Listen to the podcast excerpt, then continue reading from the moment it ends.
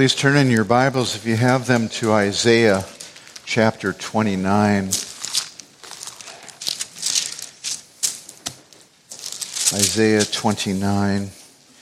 I'd like to welcome guests. I know that there's a lot of uh, family members here, relatives, and so forth uh, for the parent and baby dedication. And let me, let me just give this introduction to the sermon. I'm preaching to my church, Beacon of Hope.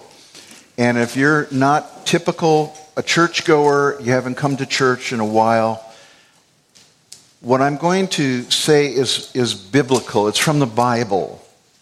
And, um, you know, I'm going to talk about abortion a little bit. I'm going to talk about life in the Bible. And I'm not making any excuses. I'm just saying don't shoot the messenger, okay? Because I truly just want to deliver what God's word has to say. And so, from that standpoint, I hope, I hope you can receive it as such. And um, we live in a, in a very challenging time for Bible believing Christians. We've moved into a much more negative attitude towards Christianity as a culture uh, than we have in the past. We've enjoyed a positive attitude for many, many, many years where to be a church going, God fearing person was a good thing. And nowadays, not so much. And so I, I just uh, look forward to preaching this message today. Ever since the fall of man in the Garden of Eden, the effects of sin have been very evident in humanity. And most often displayed clearly when people give evidence of a sinful nature. We call that original sin. It passes from generation to generation. They give evidence of a sinful nature through their lives and behavior. Uh, you don't have to read about it in a theology book or even in the Bible. You, you can just look around you and see uh, the sinful nature exposing itself in the way people live. Uh, with that in mind, look at Isaiah 29, and I'd like to just read to you verses 15 and 16. Woe to those who deeply hide their plans from the Lord, and whose deeds are done in a dark place. And they say, Who sees us? Or, Who knows us? Verse 16 You turn things around. Shall the potter be considered as equal with the clay? That what is made should say to its maker, He did not make me. Or what is formed say to him who formed it, He has no understanding. Let's pray. Father, we thank you for the Bible because in it you reveal yourself to us, your nature, your character and a lot of the things that you've done throughout history are revealed through the scripture. And so we thank you for the Bible. It is the closest proximity that we have to reality. It is true. And so we thank you for that, Lord. And we pray that you'd open up our hearts to be able to receive your word today. For we pray it in Jesus' name. Amen. Now, a primary interpretation of Isaiah, obviously, Isaiah is not writing to you and me except through uh, principle, but he was actually writing to warn the people in Judah that the Assyrians were coming as a judgment upon God for their unrepentant adultery. And in response, the people believed that they could hide their secret alliance with another nation, Egypt.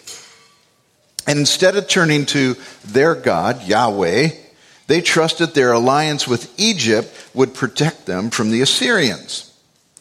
In reality, they needed to repent from their sin and turn and have their dependence replaced to Yahweh, to trust the God that called them into existence. Isaiah responded with a timeless rebuke. He said, You turn things around. You've got things turned around here. He's very clear. They were attempting to reverse true values and, and putting man at the top of the scale and God at the bottom. And supposing that the thing created mattered more than the creator himself. But God will not be subject to man's puny judgment, nor tolerate his behaving as if he existed for his own sake, independent of divine will. And when, when we turn away from God and begin to place ourselves above God as if we know more than God knows, we've turned things around. And He will not put up with that. He's long suffering, He's patient, He's merciful, but He will not put up with that forever.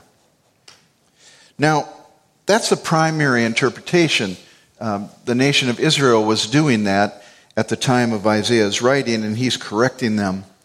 And I think the people of Judah displayed at least four characteristics of those who do not trust God. First, their ways they thought were hidden.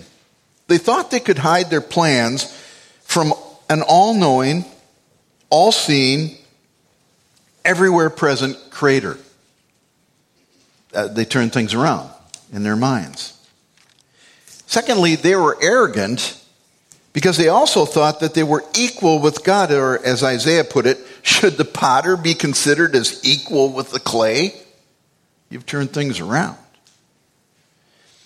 Thirdly, they thought of themselves as autonomous, independent, if you will. These people had things turned around in that they thought their sincere conviction that God did not make them relieved them of their responsibility to Him, their Maker. This is called self deception. And they did this. They thought they were absolved of their duty to submit to Him and His authority. And fourthly, they held themselves as superior. Finally, and maybe most uh, devastatingly so, you see, through their multiple deceptions, culminated in their actual belief that God, their maker, their creator, was without understanding. That's in the last part of verse 16. Or what his forms say to him who formed it. So, what Israel was saying to God, their creator, he has no understanding. This is dangerous territory, folks, when you shake your fist at the creator God. How completely wrong they were, and history recounts for us that the Assyrians did attack them and carry them away as God's judgment for their unrepentant sin, even when God sent warning after warning to them through his prophets. Now, the people ignored his clearly revealed will and did what was right in their own eyes, what they thought was right, and they suffered dearly because of their obstinate rebellion. In Proverbs 14:12, we read a very clear sentence. It says, "There is a way that seems right to a person. There is a way that seems right to a person, but its end is the way of death." Its end is the way of death. Well, today is such a day in our own country, in our own state, Minnesota, and our own city, St. Paul.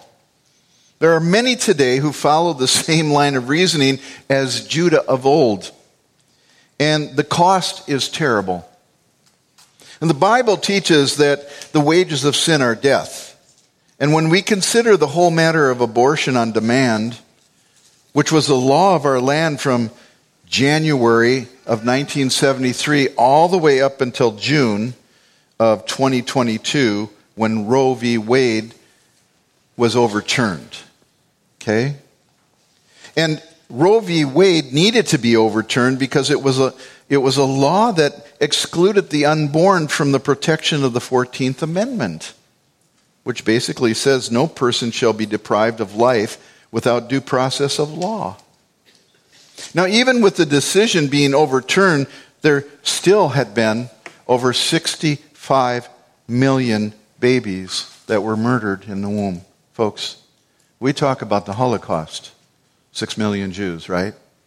65 million babies. Truly, God said that in the latter days, their love would grow cold. And I, I think this is a testimony to that fact. The Word of God is verified, and like Judah of old, men have turned things around. People have turned things around. Now, presently, there are 14 states that have enforced a total ban on abortion since Roe v. Wade was overturned, and seven more have policies that restrict access to abortion. But 22 states in the District of Columbia have enacted 129 measures to protect abortion access this year. Uh, Roe v. Wade did not outlaw abortion, it just basically turned it over for each state to make the decision. In January of 2023, our own beloved state of Minnesota put into law uh, PRO Act that protects the right to an abortion and disallows for restrictions including prohibitions on the third trimester of abortion. Um, third trimester abortion. There are, there are no restrictions. Okay? Uh, Minnesota was the first state since the Supreme Court overturned Roe v. Wade to put legislation in place that includes no viability standard. No viability standard. Okay? That allows abortion up to full gestation. And though one abortion advocate did say that they don't know of any practitioner that have performed an abortion past 23 weeks. They don't know. I, I, don't know if they took a survey or if they're just basing that on their own thinking or what, but the truth of the matter is the door is open. The door is open. The present legislation in Minnesota under PRO Act shows this Abortion policies currently in effect in Minnesota include the following. Number one, abortion is not restricted based on gestational duration. This is right off our, uh, our website, okay? State Medicaid funds cover abortion. Qualified healthcare professionals, not solely physicians, can provide abortions. And of course, now um, the most popular and most used way of abortion is, is through uh, the, the abortion pill. So they're administered uh, abortion to themselves. Fourthly, the state provides protections from harassment and physical harm for anyone entering an abortion clinic. And then the state has a shield law to protect abortion providers from investigations by other states, and they may cover patients and support organizations. So just as um, we're a sanctuary state, uh, we're also a sanctuary state for abortions. And, and many people that have maybe are living in a state that um, has a, completely taken abortion off the, the plate. You can't do abortions in their state. They can come to our state and we can do the abortion. And many employers will actually uh, provide funding to do that. So, why do people pursue abortion? Okay, now these are statistics that I've taken off of the web pages, and um, you know, it, I, I, didn't just go to pro life groups. Um, the most common reason given was social and economic. You see, the most common reason women surveyed gave for an abortion was convenience. They did not want children at this time. Uh, maybe the most staggering reason for abortion is that of gender selection. Gender selection, folks. Okay? Those of us that maybe don't run in circles or don't read this kind of data, that's why I'm giving it to you. So I can at least expose you to what's out there and then you can go and check it out. Okay? You see, this type of abortion, gender selection, in Minnesota is gathering momentum and sex selection abortion is not only practiced but completely legal in Minnesota. So if my wife is pregnant and I find out that it's a girl and I really wanted a boy, she's allowed to get an abortion. There's no nothing that prevents her from doing that or vice versa. Now, I'm not recounting these things to condemn those who have had an abortion. Okay, please don't assume that. That's not my intention here at all. I'm telling you these things so that you'll at least be informed of what's going on. Because a lot of times we don't delve into these kind of issues.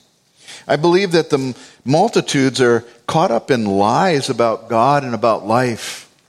And I, I honestly, honestly believe this. Many who terminate a pregnancy have been taught and they believe it is the responsible thing for them to do. You say, What? What are you talking about? Well, you're saying that from a Christian, Bible believing perspective. If there is an unwanted pregnancy for financial or family planning reasons, that's viewed as a responsible thing to do to abort the baby.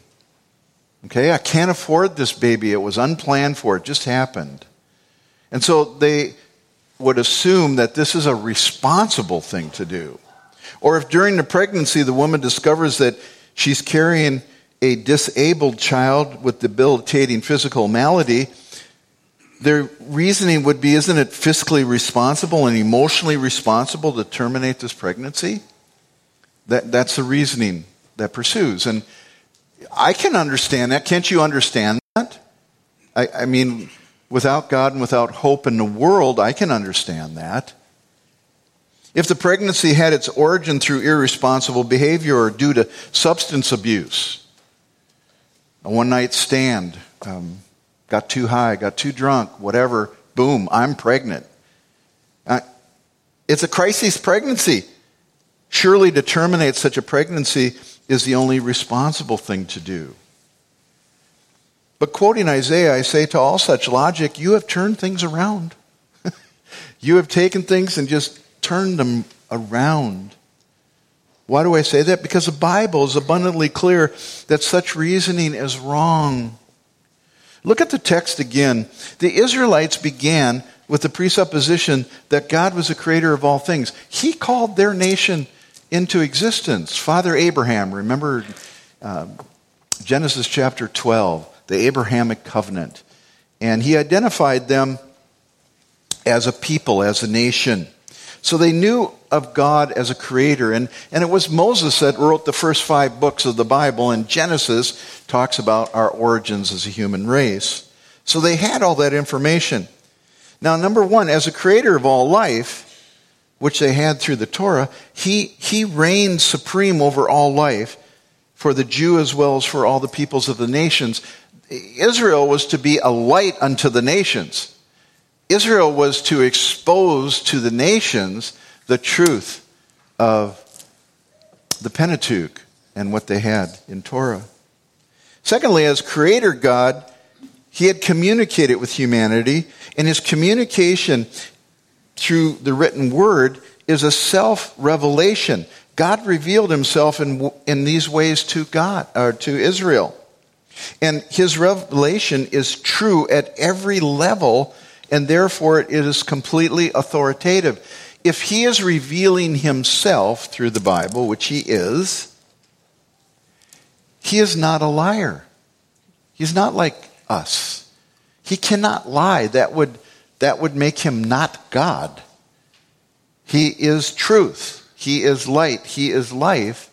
And so, therefore, what we have in the Bible is truth. It is light. It is life giving. And it's authoritative. We either believe and obey what he says in the Word of God, or we reject and disobey everything that is revealed. Now, you may disagree and you may have chosen to work from a different set of presuppositions, but I can with complete confidence say this that the Bible will repeatedly prove itself to be the revelation of truth. And it is the closest proximity that we have as human beings on earth to reality. it truly is. And the Bible will prove itself over and over and over again to be completely in sync with reality. Now, just as there are laws in a natural world, like the law of gravity, which means I can't go up to the top of the IDS building and jump off because I don't believe in the law of gravity, I will have a sudden awakening. that law actually exists. Splat, right? There are laws in the spiritual realm as well, the social relational realm as well. In every other realm of existence, there are laws that govern them, and they have all been set in motion by God, who is the source of life. And just as there are implications if one were to go against the law of gravity, there are real implications when we go against God's revealed truth in any of the realms that I mentioned. It doesn't matter how sincerely a person might believe a particular thing. It isn't about our sincerity. Because we all, I know this is true, we all know people that have deceived themselves and done something. Right? There is such a thing as self deception. Because if it contradicts the Word of God, flat out, it is wrong. And there will be con- uh, consequences to believing something that is contrary to the truth or reality. Okay? There is no spectrum of truth. Today, that's what we're taught. We live in a postmodern world, post truth, post Christian world, and we're taught that, that there's like this spectrum of truthiness or whatever you want to call it. You know, like, like over here is really truth. About halfway through, it's kind of true, maybe not. Some situations, not so much. And then over here, it's like truth. Ah, I don't know. I don't know if the I believe that there's anything that's really true. I mean, isn't it really constructed by the cultures that we come from? Right? I mean, there's that spectrum. Hogwash. That is not true. What is true here in America proved to be true over in Indonesia, where I lived for 20 years. Truth is truth. It doesn't, it doesn't get adjusted by cultures. Okay? It, it just doesn't. The greatest violation of God's revealed truth is recorded in Genesis chapter 3. God said, In the day that you eat of this fruit, you will die. Well, Eve was tempted by the snake and persuaded, and then she persuaded her husband to eat of the fruit. Did they die? Go like this. Yes, they did. Every time you go past the cemetery, you're seeing affirmation that the Word of God is true. The wages of sin is death. I, it, it's so true. It's so simple. But man, we've clouded our things and we've turned things around on a lot of levels, right? Sin entered the world and death through sin. And so death spread to all men because all have sinned. The results of sin have been affected or have affected every human faculty. That's what we, we call total depravity. Um, it's nothing, it's not that people are as bad as, as we could be. It's that sin is a, a corrupting factor, sin as a corrupting factor has affected every faculty of our humanity. Okay? It, it's affected us. What do, what do I mean by that? Well, the results of sin have affected every faculty like our minds. The minds of sinful people have been affected by sin. We call that the noetic effect, nous meaning mind. The noetic effect of sin. There is a subjectivity, a feeling based, self deceiving, self gratifying, I feel like Piper, and self excusing propensity and motivation that dominates humanity. I'm going to read that again because it's important.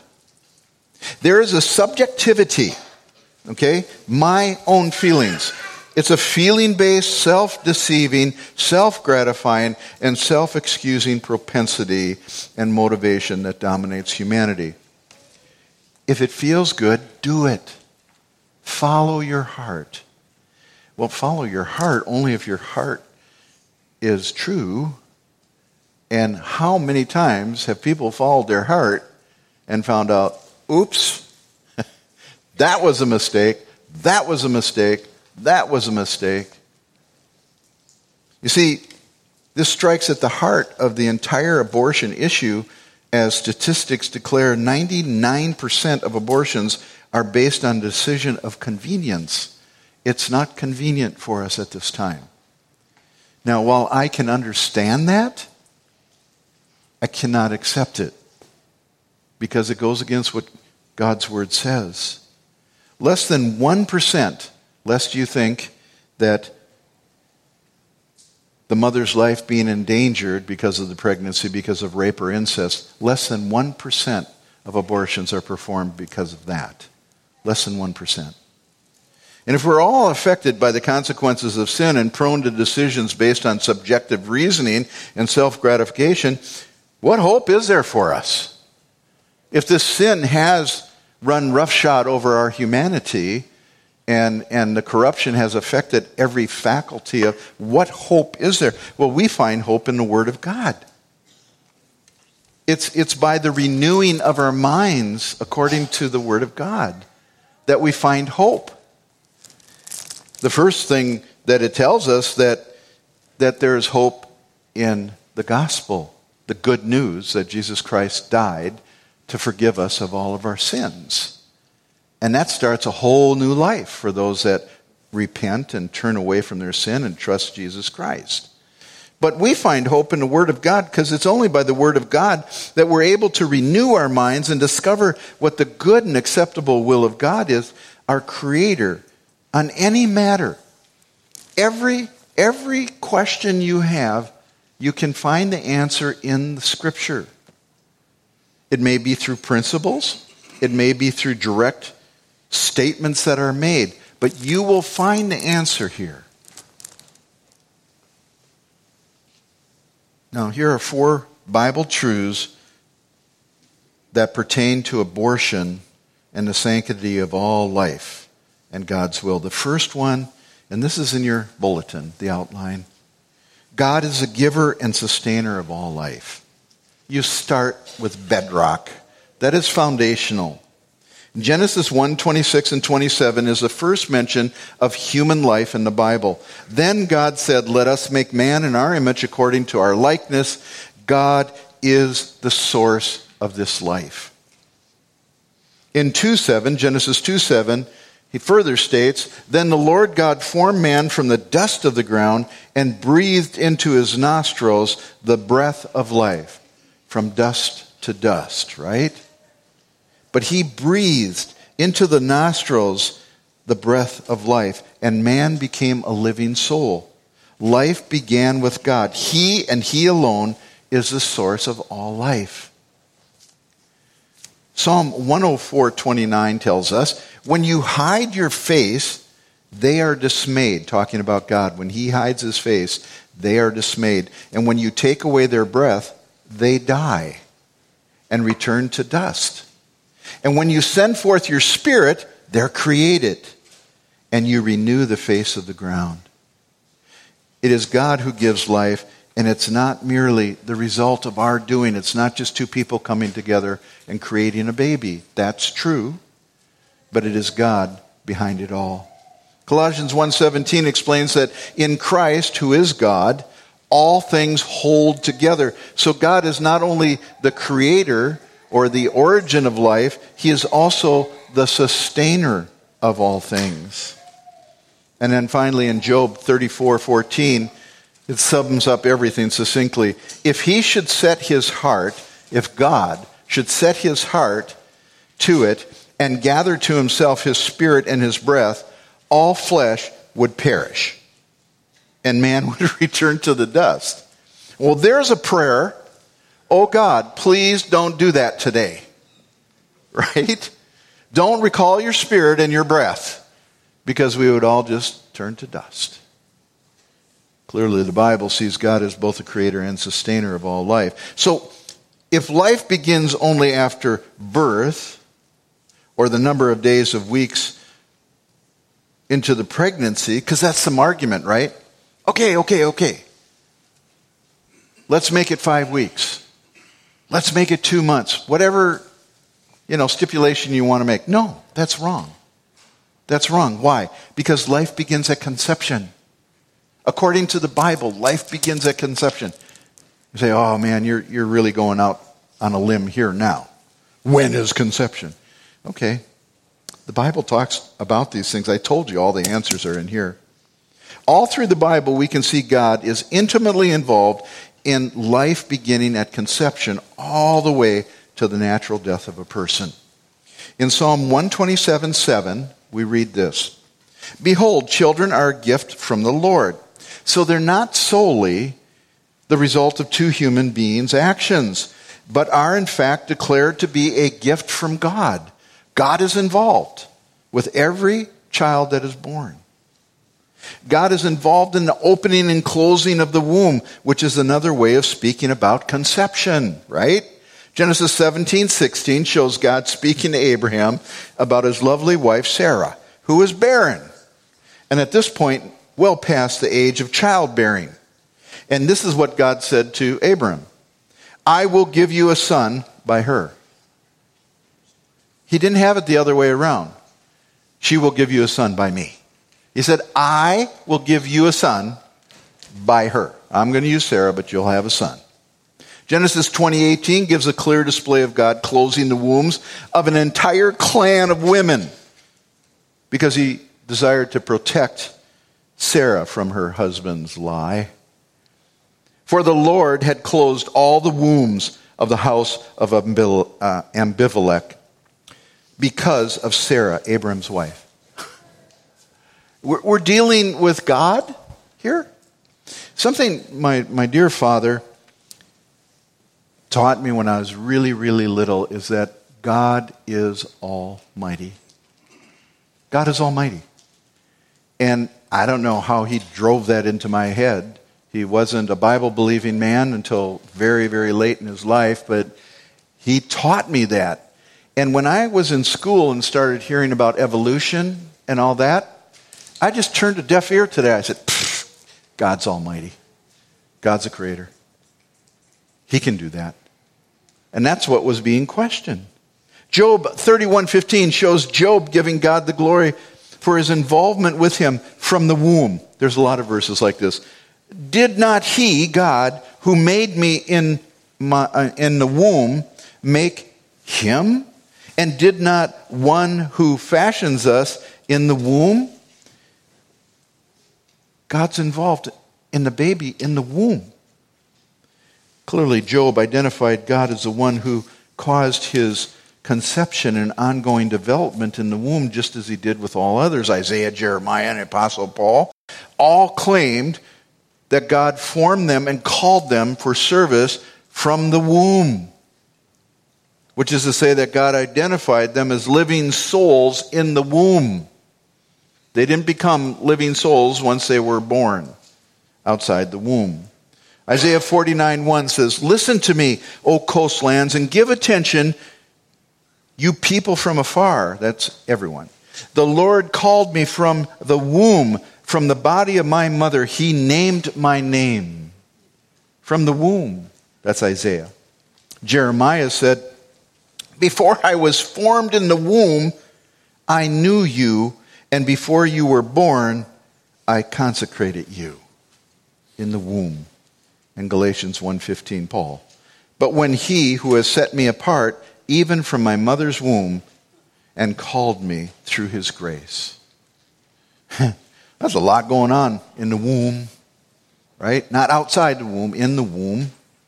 Now, this is the clincher because I'm talking about life begins at conception. Jesus was conceived by the Holy Ghost. Matthew 120 has an angel telling Joseph this, quote, do not fear to take Mary as your wife. Remember, they were just engaged. They had not had any interaction with each other in a sexual realm, and she is found to be with child.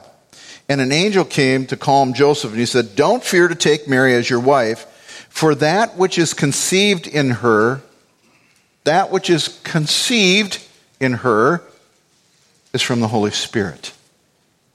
And she will bear a son, and you will call his name Jesus, for he will save his people from their sins. All the way through, the angel speaks of that which was conceived of as Jesus, the Savior, while Jesus was still in the womb of Mary. All the way through. Now, God is involved in the very act of conception, not only in the case of Jesus Christ, but of all life born in the womb. For it is God who opens and closes the womb, and the life is the womb of Mary was not just a piece of fetal tissue, it was the Son of God. it's so clear, isn't it, in the Bible? Now, finally, Luke 141, one of my favorite texts in Scripture, says, It came about that when Elizabeth heard Mary's greeting, the baby leaped in her womb.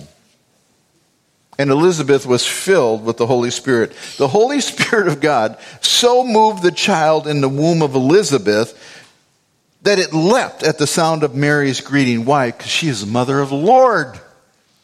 The baby knew that. The baby in there was John the Baptist. Okay? I mean, they got this thing going on in the womb. This is amazing. listen to me. Now, rather, listen to the Word of God.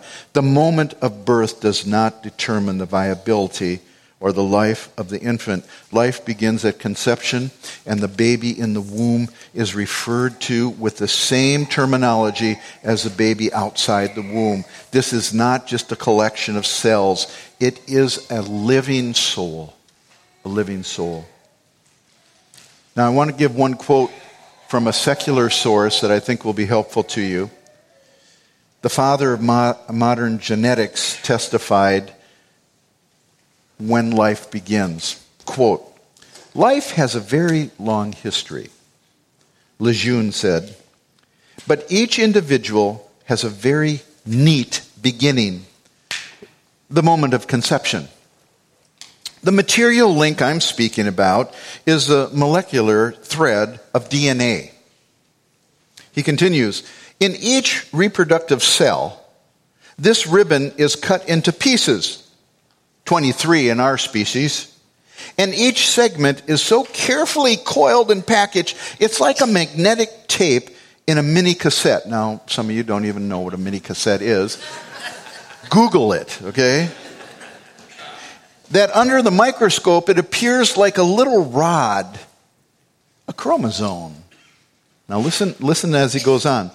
As soon as the 23 paternally, that means from the father, derived chromosomes are united through fertilization to the 23 maternally, from the mother, derived chromosomes. So when the 23 and 23 get together, right? The full genetic information necessary and sufficient to express all the inborn qualities of the new individual is gathered.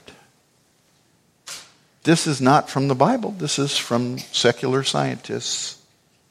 Lejeune said, exactly as the introduction of a mini cassette tape into a tape recorder will allow the, the, the, the restitution of a complete symphony, the new being begins to express himself as soon as he has been conceived. Beloved, what have we done? 65 million persons. Things have been turned around. So God is a giver and sustainer of life. He, life begins at conception. And, and then, thirdly, now, God gives special care to the helpless. In Jeremiah 22 3, we read, Thus says the Lord, do, do justice and righteous and deliver the one who has been robbed from the power of his oppressor. And do not uh, mistreat or do violence to a stranger, the orphan or the widow, and do not shed innocent blood in this place. Psalm 82 3. Give justice to the weak, rescue the weak and the needy, and deliver them from the hand of the wicked. Consider just for a moment is there anyone weaker than an unborn child?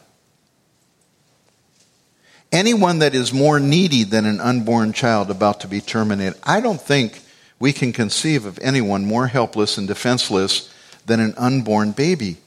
And God tells us to give justice to the weak and to rescue the needy. See, that's God's way. God's telling us what to do there. Now, we either believe it and obey, or we reject it and disobey. It's quite simple. It's not complex. Proverbs 24, 11 and 12 is a fitting summary of God's summary or uh, special care of the helpless and innocents. It says this Proverbs 24, 11 and 12 Rescue those who are being taken away to death, and hold back those who are stumbling to the slaughter. If you say, Behold, we did not know, does not he who weighs the heart perceive it? Does not he who keeps watch over your souls know it? And he and will he not repay man according to his work? We all will be judged someday according to our works. Finally, there's hope in the gospel because, you know, I can, I can understand that the issues that we've been discussing, the problems that I've been identifying, they're bound to weigh us down. And I don't want to weigh us down. I want to give us hope in the face of these things. Some will feel guilty, possibly even be tempted to be a bit overwhelmed. Maybe you've been involved in, in an abortion yourself, or you've helped someone maybe pay for an abortion, or gave advice to somebody. Listen, I'm not, I'm not here judging you. I, you don't have me to judge you. on. That's not my job.